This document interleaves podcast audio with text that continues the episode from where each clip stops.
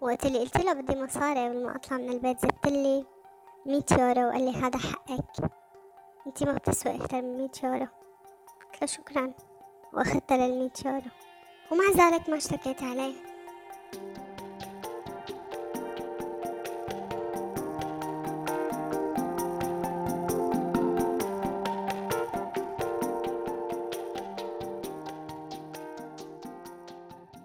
الطلاق منه أمر غريب على أي مجتمع لكن جرت العادة بالمجتمعات العربية أنه يتم إلقاء اللوم على المرأة لما يصير الطلاق.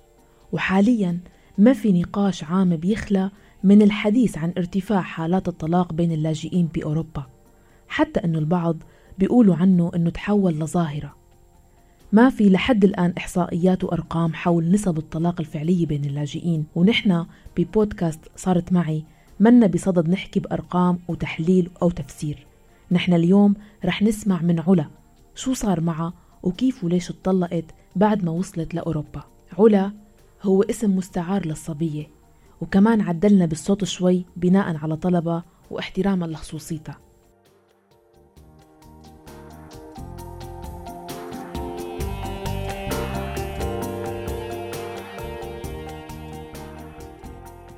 بلشت القصة إني أنا حبيت شخص أو ما بعرف إذا هو اسمه الحب يعني بس إني أنا أعجبت بشخص. هذا الشخص كان أكبر مني بست سنين. طبعا صار في كتير صار في كتير شغلات بيني وبينه خلال علاقتنا قبل ما تنتهي بالزواج. هاي الشغلات أول شي بلشت إعجاب بعدين صرت أستغرب من ردات فعله. آه صرت دائما برر له إنه هو دائما عنده وضع خاص كان بالعيلة. فأنا كنت دائما برر هذا الوضع اللي كان عنده.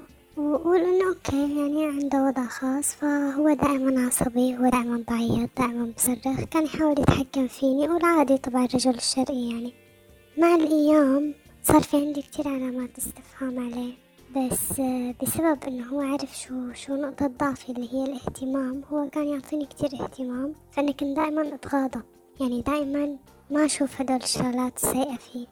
دائما أشوف الشغلات احاول ركز على الشغلات المنيحة بالأحرى. أكتر ما إني أنا أنتبه للشغلات السيئة هلأ هو شي غلط. أنا اللي عملته ما كان المفروض أعمل هيك. بس آه، هيك كانت يعني الحياة. آه كنت بوضع إني أنا بحاجة هذا الشخص اللي يوقف جنبي وضع بيتنا هيك. كان بتطلب إنه أنا بدي حدا يوقف جنبي بدي حدا يكون معي. طبعا هو كل وضع سيء. ما بنكر إنه هو كان واقف معي. وبنفس الوقت كان واقف ضدي يعني أنا ما كنت حارب الدنيا كنت حارب الدنيا وحارب أهلي وحاربه. يعني أنا كنت حارب على كل الجبهات للأسف. أهلي طبعا ما كانوا راضيانين فيه. كلياتهم ما كانوا راضيانين فيه. ما حدا كانوا موافق عليه. كلياتهم كانوا يقولوا لي إنه هو كذاب إنه أنت ما عم تشوفي أنت ما عم تحسي إنه هو كذاب. كنت دائما أنا يعني لهم لا إنه مستحيل يكون كذاب هو بحبني طالما ما أنا شايفة إنه هي هذا الاهتمام والاهتمام أكيد نتيجة حب بس بالنهاية إذا بدنا نرجع لمشاعري أنا مشاعري أنا ما كانت حب اتجاهه. يعني أنا ما حسيت بهذا الشعور اتجاهه. أنا حسيت آه، بإعجاب حبيت اهتمامه فيني. آه، حسيت إنه هو شايفني مو مصدق يعني. فإنه قلت ليش لأ؟ كوني كنت فاقدة الأمل إني أنا أحب علاقتنا كان اللي يشوفنا سوا. وقت اللي كنا بعدنا بالشام كان يقول إنه هو كتير بحبه. هو عنده استعداد إنه هو يعبد الأرض اللي هي بتمشي عليها. إنه لهي الدرجة. حتى رفقاتي وقت اللي شافوه كانوا يقولوا لي إنه كتير بحبك وكتير بيهتم فيكي وهيك قصص. كنت أقول أوكي بس أهلي كان عندهم دائما رأي تاني. إنه هذا الاهتمام كاذب. هاي الشغلات اللي عم ورجيك إياها كذب. فليوم من الأيام قالت له أمي قالت له إنه أنت واحد كذاب أنت ما بتحبها لبنتي. قام إجا قال شو بدي أعمل؟ لحتى تصدقي انزل بوس رجليها بتصدقي قالت له ولا تفكر إنك إذا بست رجليها رح صدق حضل بنظري كذاب وأنا مع ذلك هذا الحديث كلياته ما يعني ما شلته بعين الاعتبار أبدا. صارت كتير ظروف معانا بالشام. اضطرينا إنه نحن نسافر. فطبعا أنا كان في هون بيني وبينه خطبة. فأنا مضطرة إنه أنا بدي أسافر معه فأنا لازم أتجوز. فتجوزت وسافرت أنا وياه. وصلنا على تركيا. طبعا هو وصل بغير طريقة. المهم إنه وصلنا على تركيا التقينا بتركيا. آه وهون بلش يتغير معي. طبعا أنا ما عرفت شو اللي تغير أو ليش بلش يتغير معي. كنت دائما علامات الصدمة والبلاهة على وجهي. إنه هو شبه ليش هيك عم يتصرف. ليش هيك عم يعيط ليش هيك عم يخانق إنه معقول في زلمة بغار من ولد عمره تسعة عشر سنة؟ إنه معقول في زلمة بغار إذا أنا دافعت عن أخي؟ كتير شغلات كنت وقف عندها يعني. طبعا كان كان كنا متجهين على دولة أوروبية وصلنا على هاي الدولة الأوروبية وكان الوضع كتير سيء. مثل كل العالم قعدنا بمراكز اللجوء بأول فترة. للأسف كان وضعنا سيء كتير بهي مراكز اللجوء.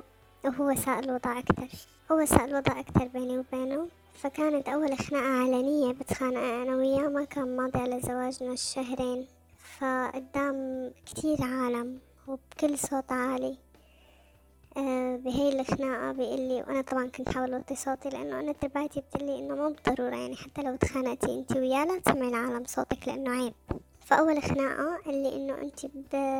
لازم تنزلي تبوسي صرمايتي إني أنا تجوزتك قلت له نعم. إنه أنت ليش مفضل علي؟ طبعا هو ما مفضل علي بشي لا ماديا ولا معنويا. هو ما عمل لي شي أساسا. يعني بالعكس أنا اللي عملت له. أنا اللي قدمت له. أنا اللي طلعته من وضع كتير سيء لوضع كتير أحسن. يعني وحدة تانية غيري ما بتعمله حتى أخي كل العالم اللي حواليا قالت لي إنه أنت غبية لحتى عم تقدمي هيك وعلى أي أساس عم تقدمي حتى لو كان بحبك وحتى لو كان بده ياكي أنا كنت دائما أقول إنه إنه ما مشكلة المصاري وما مشكلة التنازلات المهم إنه الواحد يكون عم يشتري بني آدم منيح بحياته طبعا اللي اكتشفته بعدين هو إنه لأ صارت كتير في مشاكل بيني وبينه بلشت تكبر أكتر المشاكل أنا ما كنت عم لاقي طريقة لحتى أحلها كنت حاول كتير بس ما كنت لاقي طريقة. طبعا أنا ما عندي آه، خبرة. يعني أنا شفت أهلي مثلا قدام عيوني بس أنا شفت أهلي بطريقة إنه مثلا أمي ما بتسكت لأبي. وأبي ما بيسكت لأمي. سو معناتها ما محترمين بعض. هن محترمين بعض. بس ما حدا بعيش على حساب حدا ولا حدا بعيش على حساب شخصية حدا. يعني أمي إلى وجودها بالمجتمع وأبي إلى وجودها بالمجتمع. قدام كل العالم اللي نحن بنعرفهم. واثنيناتهم وجودهم محفوظ. يعني وجودهم محفوظ وقت يكونوا مع بعض. فأنا ما كنت أستوعب فكرة إنه هو يحاول يلغي لي وجودي. يعني أنا ما بصير أحكي قدام العالم غير بالشي اللي هو بده إياه. أنا ما بصير أعلق غير بالشي اللي هو رايده. أنا هذا الحكي ما كان يزبط معي أبدا لأنه أنا ما تربيت هيك. أنا ما وعيت هيك. أنا دائما كان عندي رأيي المستقل حتى مستقل عن أهلي وأهلي كانوا يحترموا هذا الشي. يعني مع الوقت أهلي صاروا يطلعوا فيني إنه ويسألوني إنه هيك نعمل؟ هيك برأيك صح؟ مع الوقت هذا الشي إجا. بس إجمالا نحن كل واحد بالعيلة عايش عايش شخصيته المستقلة. بغض النظر أي عيلة بصير فيها خناقات بصير فيها كتير شغلات. بس بالنهاية هي شخصيتك ما لازم حدا يتمادى أو ما لازم حدا يلغي لك إياها حتى لو قدام العالم. مو بس بينك وبينه. فأنا اللي صار إنه هو بلش يلغي لي شخصيتي بلش يلغي لي وجودي. طبعا إلغاء الوجود صار بكتير نقط. صار بإنه هو وقت اللي نكون عم نحكي مع العالم أو نكون قاعدين مع العالم دائما أنا لازم أسكت لأني أنا مرة. دائما في كلمة إنه ليه عملتي هيك ليه سويتي هيك ما بصير تحكي هيك. في شغلات كان يكذب على العالم قدامي أنا ما أتحمل. إنه أنت شو عم تعمل يعني؟ يكذب مبينة إنه هي كذبة يعني بالنهاية العالم اللي أنت قاعدة معها ما أنا عالم غبية. كان يقول لي لا أنت لازم تدافعي عني حتى لو كلفك الموضوع إنك أنت تكذبي مثلي. قال له لا. طبعا هي مشاكل عادية بتصير بين أي اثنين بس المشاكل اللي ما كانت عادية هي المشاكل اللي بلشت بعدين. تقليل الاحترام بيني وبينه دائما الحكي من الزنار وتحت. بأي خناقة الحكي من الزنار وتحت ما بخلي لا علي ولا على أهلي ولا على عيلتي ولا على أي حدا بعرفه. تقريبا هو سب كل حدا بعرفه إذا مو بوجهه قدامي. ما خلى حدا بعرفه إلا ما عمله إنه هو ما بيسوى وهو ما منيح. سواء من عيلتي ولا من أهلي ولا من قرايبيني ولا من أي حدا أنا بعرفه. دائما كان يشككني إنه أنا نظرتي غلط للعالم. أنت غبية ما بتعرفي تتعاملي مع العلم إنه أنا كل العالم كانت تقلي إنه أنا بعرف أتعامل كتير منيح. يعني أنا اجمالا ماني شخص غبي بالحياة. ماني هذا الشخص الفائق الذكاء. بس يعني أنا شخص اجتماعي فيني أقعد مع كل العالم فيني أحكي مع أي نموذج من البشر يعني عادي.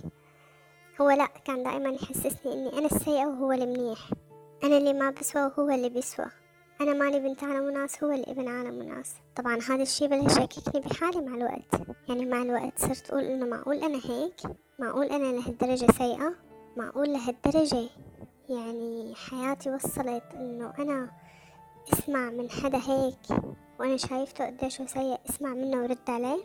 كتير في لحظات كون فيها أنا متسطحة بتختي بدي نام يجي أصفن يقول شو أنتي خايفة؟ ما تطلعي.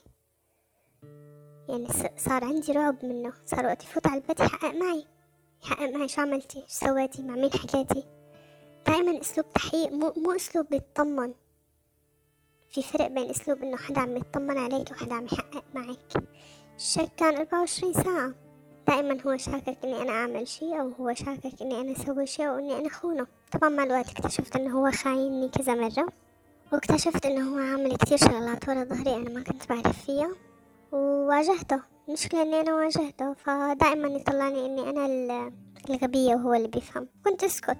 كانت صايبتني بلادة مو بس بلادة أكتر من بلادة لدرجة إني أنا ما عندي ذرة مسؤولية تجاه حالي. أنا ما عندي استعداد دافع عن حالي. بس هي البلادة كلياتها اللي استمرت لمدة سنتين معه فجأة طلعت. أنا قلت إنه أنا ما عندي أتحمل خلص أكتر من هيك أنا ما عاد فيني. ما بعرف شو هو السبب. هو السبب يمكن شخصيتي السبب حتى ما في حدا من عيلتي كان يحكي معي. ما في حدا كان يقول لي اعملي هيك وسوي هيك. ليوم من الأيام بدي لي حدا من عيلتي مع العلم إنه ما حدا من عيلتي كان بيعرف بهدول الشغلات اللي تصير بيني وبينهم أنا ما كنت أحكي لحدا. يعني حتى إذا بدي أحكي لحدا أنا بخاف أحكي لحدا. بخاف أحكي لحدا مو لأنه بيحكي له بخاف أحكي لحدا بقول إنه بده يصير يحقق معي أكتر بده يصير ينتبه إني أنا عم بحكي مثلا مع أي حدا من عيلتي يعني بده يصير الموضوع مشربك أكتر. كنت خاف أحكي فما كنت أحكي لحدا. فجأة بيوم من الأيام بدق لي حدا. هذا الحدا هو من قرايبيني. بدق لي بتقلي أنت لإمتى بدك تضلي هيك؟ قلت لها شو قصدك؟ على إمتى بدك تضلي خايفة؟ أنت ما تربيتي هيك وأهلك ما ربوكي هيك. من شو خايفة؟ من الطلاق؟ قلت لها بس ثلاث أرباع العالم عم تقول إنه النسوان بس إجوا على أوروبا عم يطلقوا. قالت لي شو بدك بالعالم؟ انت يوم اللي اخدتي قرار بدك تتجوزيه سمعتي للعالم؟ قلت لها لا. قالت لي ليش عم تسمعي للعالم هلا؟ مو انت اللي عشتي؟ مو انت اللي شفتي شو هو؟ قلت لها بلا. قالت لي لكن شو ناطرة؟ قلت لها خايفة. قالت لي من شو خايفة؟ قلت لها خايفة يعمل فيني أي شي قالت لي شو ما عمل فيكي بتعالجي بعدين. ولا تخافي من شي طبعا هي هيك قالت لي وهي كتير بعيدة عني. يعني هي بالشام وأنا بأوروبا. فشوفي بعد المسافة. مع الأيام طبعا هذا الحكي صار وأنا ما ما عملت شي ضليت أفكر فيه بس. مع الأيام صارت تكبر مشاكلي أنا وياه. أنا استسلمت إني أنا أقدر لاقي حل بيني وبينه أو حتى لاقي نقطة حوار. يعني إحنا ما في مناقشة بيناتنا عايشين فترات طويلة كأنه أخوة. كتير فترات طويلة ما في شي بيني وبينه ما, في رباط زوجي بيجمعنا ما ما في شي ولا أي شي. بس هيك عايشين مثل الأخوة في أنا الصبح في هو الصبح هيك يعني. أخوة نظامي شلون عايشين بالبيت؟ ما بعمل يعني أنا ما بعمل شي تجاهه هو ما بيعمل شي تجاهي وصلنا وصلنا لمرحلة من هاي البلادة إنه لا أنا ببادر ولا هو ببادر. طبعا أنا كنت أسمعه يحكي عني ويحكي عن أهلي مع رفقاته أو رفيقه بالأحرى وطنش قول خلاص إنسي. ما مشكلة حاربني بأهلي حاربني بإخواتي حاربني بقرايبيني حاربني بالعالم كلياتهم حاربني بكتير شغلات وصلت معي اللي يا أنا يا هنن. فأنا ما كنت أعرف شو لازم أعمل ما كنت أعرف كيف لازم أتخذ هذا القرار وعلى أي أساس. شو بدي شو بدي أعمل؟ شو بدي أسوي؟ بدي له أنا بدي أترك؟ وفعلا هيك عملت. كنت قاعدة أنا وياه قلت له أنا من الأخير أنا ما عاد فيني أتحمل أنا بدي أترك. وأنا كتير كنت عم حاول إنه يكون الطريقة اللي بدنا نترك فيها حضارية بس للأسف ما كانت حضارية. آه قلت له أنا بدي أترك صار بده يوقعني أوراق إنه هو بده مني مصاري. قفل علي باب البيت وهرب. وأخذ معه ورائي. أخذهم وطلع أخذهم وطلع من البيت وقفل الباب علي. وأنا مثل مجنونة طلعت بالبيت. شو بدي أعمل؟ ما فضل مفتاح واحد طبعا اللي هو معه. أنا شو بدي أسوي؟ بكل هدوء ما بعرف شلون الله بعد اسمه دفيني الصبر. بكل هدوء ضبط أغراضي. طبعا هو كان زاتت علي الطاولة وأنا كنت معيطة ومصرخة. وهو كان معيط علي. هذا كله قبل ما يطلع وطلع بالأخير. وحكى معي كتير حكي من الزنار وتحت وأنا كتير كنت عم حاول إني أنا ما أوصل حالي لمرحلة إني أحكي نفس الحكي. يعني مثلا مثل اللي بيسب لك أمك وأبوك تيجي بتقله تسكت له أول مرة وثاني مرة وبعدين ما رح تسكت له. أنا وصلت لمرحلة صرت أسب له أمه وأبوه بلكي بحس بلكي بي بيوعى إنه مثل ما أنا سبيت أمك وأبوك حس بالشي اللي عم تحسسني إياه. طلع لا بيقول لي إيه سبيهم أكتر؟ ما كان عنده مشكلة. فأنا شلون بدي أحسس بني آدم هيك؟ أنا ما عرفت شو بدي أعمل. وعلى هذا الأساس أخذت قرار الانفصال. وعمل فيني هيك وطلع بعدين بعدين رجع بدون ورائي وفتح لي طبعا أخذ موبايلي معه. فأنا ما بعرف شلون الله ضب فيني الصبر وضبيت أغراضي بكل هدوء. بكل هدوء ضبيت أغراضي وقلت له بدي أطلع. قال لي خليكي قلت له لا بدي أطلع. كان كان بالليل. يعني كانت الساعة شي واحدة تقريبا. قلت له أنا ما عاد فيني ضل بدي أطلع. خلص انتهى. طبعا حاول كتير هو. طلعت أنا ما بعرف شلون وصلت على بيت جماعة بنعرفن وصلت لعندهم حتى هن انصدموا. تخيل حالك تفتح الباب لحد الساعة ثلاثة ونص بالليل جاي لعندك يعني. وصلت لعندهم وأنا أخذ قرار بيني وبين حالي إنه خلاص انتهى. ما كان حدا متوقع أبدا إنه أنا عن جد إني أنا أخذ قرار الطلاق كانوا متوقعين مثل كل مرة بتقول بدها تطلق وبترجع. طبعا لأني أنا تركت كتير تركت أكتر من سبعة ثمان مرات وقلت بدي أطلع وأرجع بعدين قلت خلص ستري روحي انضبي حاولي بلكي بصير بني آدم بلكي كذا عبث ما بعرف إذا هي اختلاف بالبيئات ولا اختلاف بال بالترباية أنا تربايتي شي هو تربايته شي ما عندي فكرة أبدا. هذا السبب الشي اللي صار بيني وبينه ما بعرف. هو هذا البلد اللي نحنا عايشين فيه. مع إنه في كتير عالم طلعت وشافت وتغربت هي ونسوانا وبالأخير خلص اقتنعت وصلت لفكرة إنه هذا بيتك لازم تبنيه لازم تعمل شي هو لا. طبعا تبريره الوحيد إنه هو ما عنده خبرة بالزواج على أساس إنه أنا متجوزة سبعين مرة قبله يعني. قلت له أنا للأسف ما عاد فيني كفي اجتمعت أنا وياه مرة صار يبزق علي بالطريق. شخص جاي مشان يصالحك ويرجعك بزق عليك بالطريق. تقولي له بدي أطلق بيبزق عليك قدام كل العالم. فإنه يعني اكتشفت إنه أنا قد ما وصلته أنا كان بس هدفي الوحيد وقت اللي رحت شفته آخر مرة. وقت اللي قلت له أنا بدي طلق كان هدفي الوحيد إني أنا أضغط عليه لمدة ربع ساعة أقول له بدي طلق لشوف ردة فعله. إنه هو فعلا تغير مثل ما هو عم يحكي ويقول لي. طلع لا ما أنا متغير. طبعا ودخل إخواتي ودخل كتير عالم من قرايبينا. دخل عمي. دخل دخل حكى مع كتير عالم. وحكوا معي قلت لهم إنه لا ما كان حدا منصدم أو ما ما حدا قال لي لا ارجعي. ما حدا أبدا ما حدا قال لي لا ارجعي على ما يبدو كانوا بيعرفوا كتير منيح شو أنا عايشة بس أنا ما كنت بعرف إنه بيعرفوا. ما بعرف إذا هن سمعانين من أختي أو شي بس أنا حتى أختي ما كنت خبرها كل شي. بس كل العالم كانت تقلي مبين عليك إنك أنت مو بس مانك مبسوطة إنك محطمة. كل العالم اللي شافتنا سوا كانت بتشهد إني أنا ما بحبه وهو ما بحبني كل العالم تستغرب نحنا ليه سوا؟ هاي العلاقة الزوجية ليش بعدها موجودة؟ طبعا ما فيني لومهم لأنه هن ما بيعرفوا شي من اللي كان صاير بالشام. بس الجزء من رفقاتي اللي كانوا بالشام واللي شافونا شو شو عشنا بالشام فكانوا يقولوا كانوا ينصدموا من تصرفاته يقولوا معقول هيك عمل معقول هيك ساوى؟ فبس عرفوا كل تصرفاته عرفوا كل شي صار بيني وبينه فقالوا لي إنه أنت كان لازم تسجنيه. طبعا أنا ما عملت مثل ما عملوا كتير عالم بالبلد الأوروبي. وما سجنته. لأنه أنا كان فيني بكل بساطة أسجنه. بس ما سجنته لأنه مو لأني بنت أصل أو لأنه عم دافع عن أصلي أو لأنه ما بصير ولأنه عيب لا. أنا ما سجنته لأنه تركته للأيام. هو كتير ضايقني. وأنا موصلة لمرحلة غضب منه كتير كبيرة كنت. وأنا فعلا كنت وصلت على باب مخفر الشرطة ورجعت. وصلت على باب الشرطة أنا بدي فوت أشتكي عليه بس رجعت. رجعت عديت للعشرة ورجعت. قلت خلص رجعي. كل العالم اللي بعرفها حكت معي وقالت لي اشتكي عليه لأنه هو رح يمصلك دمك وأنا ما كنت صدق. طبعا أنا بعد ثلاث سنين زواج أو بالأحرى سنتين وشوي زواج وقت اللي أنا تركت ومشيت أنا تركت ومشيت ما معي غير ثيابي. ولا شي. وقت اللي قلت له بدي مصاري قبل ما أطلع من البيت زدتلي مية يورو وقال لي هذا حقك. انتي ما بتسوي أكثر من مية يورو قلت له شكرا. وأخذت للمية يورو ومع ذلك ما اشتكيت عليه. لأني أنا من العالم مع اللي بتآمن إنه هي الدنيا بدها تدور. يعني هو ورجاني شي.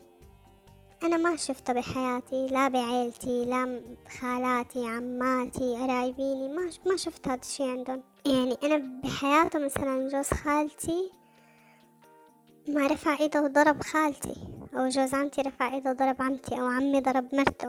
ما ما عنا هيك أو أبي ضرب أمي وأمي ضربت أبي. ما عنا هيك شي. فأنا الشغلات اللي كنت شوفها منه انصدم. كان كتير يقول لي أحمدي ربك إنك انتي هون. لو إنك بسوريا كنت دقيتك قتل الصبح ودقيتك قتل المساء. هاي دائما هدول الشغلات يعني. طبعا ليش بده يدقني قتله؟ لأنه أنا إلي شخصية إلي وجود. أنا ما بيكون ما, ما بصير يكون إلي شخصية وجود بوجوده. ما بعرف بالضبط ليش كان وجودي يهدد وجوده يعني. يعني أنا ما كنت أعمل شي كنت ضلني ساكتة قدام العالم لأنه هو هيك بده. بس بالنتيجة اللي استنتجته أنه هو شخص ضعيف. أنا اللي طلعت أقوى منه بكتير. هو هذا الشخص الضعيف كفى حياته. وما بعرف شي عنه أنا حاليا يعني. بس أنا طلقت حاليا وأنا كفيت حياتي عادي. فأنا كتير بتمنى إنه هو يكفي حياته. ويشوف الشي اللي أنا شفته. يعني هي واحدة من القصص اللي انتي ما بتسمعيها صايرة ب بأوروبا لأنه دائما العالم رح تقلك إنه المرأة هي الحق عليها والنسوان بس اجت على أوروبا ما بعرف شو صار لما خلق مو هيك القصة. هي القصة بكل بساطة اللي صارت معي أنا ومن تجربتي أنا إنه في عالم هيك صح مثل ما عم يحكوا في نسوان بس طلعت عرفت حقوقها حقوقها. ودافعت عن حقوقها مشان هيك تركت الشخص اللي هي معه اللي هو شريك حياتها في عالم تركت شريك حياتها بس لأنه هيك حابة تعمل وهيك حابة تطلق وتعيش حياتها من أول وجديد خصوصا إنه هي ببلد أوروبي. بس أنا ماني من هدول العالم. أنا أبدا ماني من هدول العالم. وما عشت هيك. وأنا ما تركت لأنه أنا ما لأنه أنا كان بدي أترك أو كان بدي اطلق لا بالعكس أنا كنت مسكرة باب بيتي على حالي وما عم خبر العالم شو عم يصير معي. أهلي ما عم خبرهم اللي هن أحق العالم إنهم يعرفوا عيلتي دائرتي العالم القريبة مني ما كانت بتعرف شي عني. بس مشان حاول عيش أنا وهذا البني آدم عيش أنا وهذا الزلمة تحت سقف بيت واحد مشان يكبر هذا البيت وما قدرت. ما قدرت لأنه هو اللي حاربني. كل العالم اللي أنا كنت حاططها ورا هذا باب ورا باب البيت هاد مشان حاول ابني هذا البيت كان هو يحاربني فيهم. وأنا ما عاد تحملت بالأخير. هي شراكة الحياة هي شخصين ما هيكونوا مع بعض. يشاركوا حياتهم مع الشخص التاني إنك انتي تطمني له مو إنك انتي تخافي منه. وأنا متى ما بلشت أخاف منه فأنا ما عاد فيني أعيش معه. وقلت له إياها. قلت له إنه أنت واحد كذاب وأنا خايفة منك. أنا ماني حاسة بالأمان معك ليش بدي ضل ما في شي يخليني ضل هو اللي بلا هالحكي الفاضي. إلا هذا ما حكي فاضي. أنا يوم خاف من ردة فعلك أنا يوم بدي إيجي أحكي لك قصة عني قصة كتير تافهة وأنت تصير تعيط وتصير تخانق وما تخلي لا إلي ولا لأهلي ولا لعيلتي فأنا شلون بدي أمن أحكي لك عن شي مصيري؟ أو شلون بدي شلون بدي أمن أنا أجيب ولد منك وأحكي لك بعدين عن هذا الولد وأتناقش أنا وياك لنبني حياة هذا الولد؟ إذا أنا على قصة تافهة ماني قدران أحكي لك إياها وعدي عليهم كتير. طبعا هو حاول يخنقني مرة. وأنا سكتت وتغاضيت ورجعت كتير شغلات للأسف. فخلاصته إنه أنا جزء يمكن بسيط ويمكن كبير لأنه في كتير عالم هون عم تتعنف سواء نفسيا ولا جسديا. حتى في مرة من المرات أنا طلبت دكتور بالليل أنا في عندي حساسية من دواء معين ما فيني أخده فطلبت دكتور بالليل بس مشان يجي بس مشان يوصف لي دواء عادي ما عندي ما عندي حساسية يعني لهذا الدواء. فهو كان نايم. فيقته قلت له بس في مجال تقوم لأنه أنا حكيت بده يجي الدكتور بس مشان يعطيني هذا الدواء. أنا كانت بتصيبني بتصيبني وجع راس كتير قوي. فما رضي ما رضي فيه. فات الدكتور انصدم بشكل الدكتور. وفكرني معنفة منزليا صار بده ياخد مني معلومات. يعني الدكتور صار فكرني إنه أنا معنفة قلت له لا بس هو أخذ دواء وبده ينام قال لي ورجيني الدواء ورجيت الدواء اللي هذا ما بينيم لهالدرجة. فيه يقوم. شو اللي صاير معك؟ صار يسألني الدكتور صار يستجوبني يعني. وأنا كنت حاول قد ما فيني إني أنا ما أخلي الدكتور يشك. فهي واحدة من القصص اللي صارت كمان معي. فيمكن أنا من النسبة اللي كتير ضئيلة ويمكن أنا من النسبة اللي كتير كبيرة اللي أنا ما بعرف عنها شي بس فعلا في عالم كتير عم تتعنف في بيوتها وهي ما عندها خبر. وما حدا فينا عنده خبر أساسا. في عالم كتير يمكن سكتت وما طلقت بس لأجل كلمة إنه النسوان بأوروبا عم تطلق. تعالوا شوفوا النسوان شو عم تعمل. لا مو النسوان اللي عم تعمل للأسف. في جزء منهم عم يعمل إيه؟ بس في كمية رجال لا تستهان فيها طلعوا كتير كلاب. في كمية رجال لا تستهان فيها ما قدروا نسوانهم فهي هي قصتي باختصار. هاي قصة صارت معي ثلاث سنين كبوا من حياتي. مع سنتين هيك كمان كب. فإن الخمس سنين كبوا من حياتي. راحوا هيك. خسرت فيهم كتير.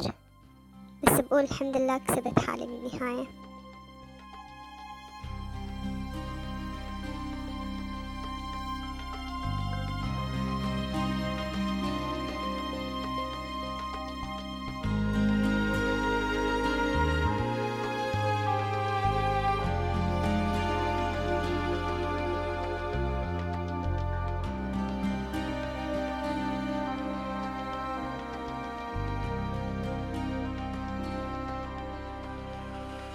شكرا لعلا وشكرا لكم على حسن الاستماع. شاركونا آراءكم بالتعليقات واسمعونا دائما من خلال موقعنا الآن dot FM ومن خلال البودكاست SoundCloud وتطبيق أنغامي. وفيكم كمان تشاركونا مواقف وقصص صارت معكم عبر الواتساب 00 971 568 531 592 بالإعداد والتقديم كنت معكم أنا مها فطوم. إلى اللقاء.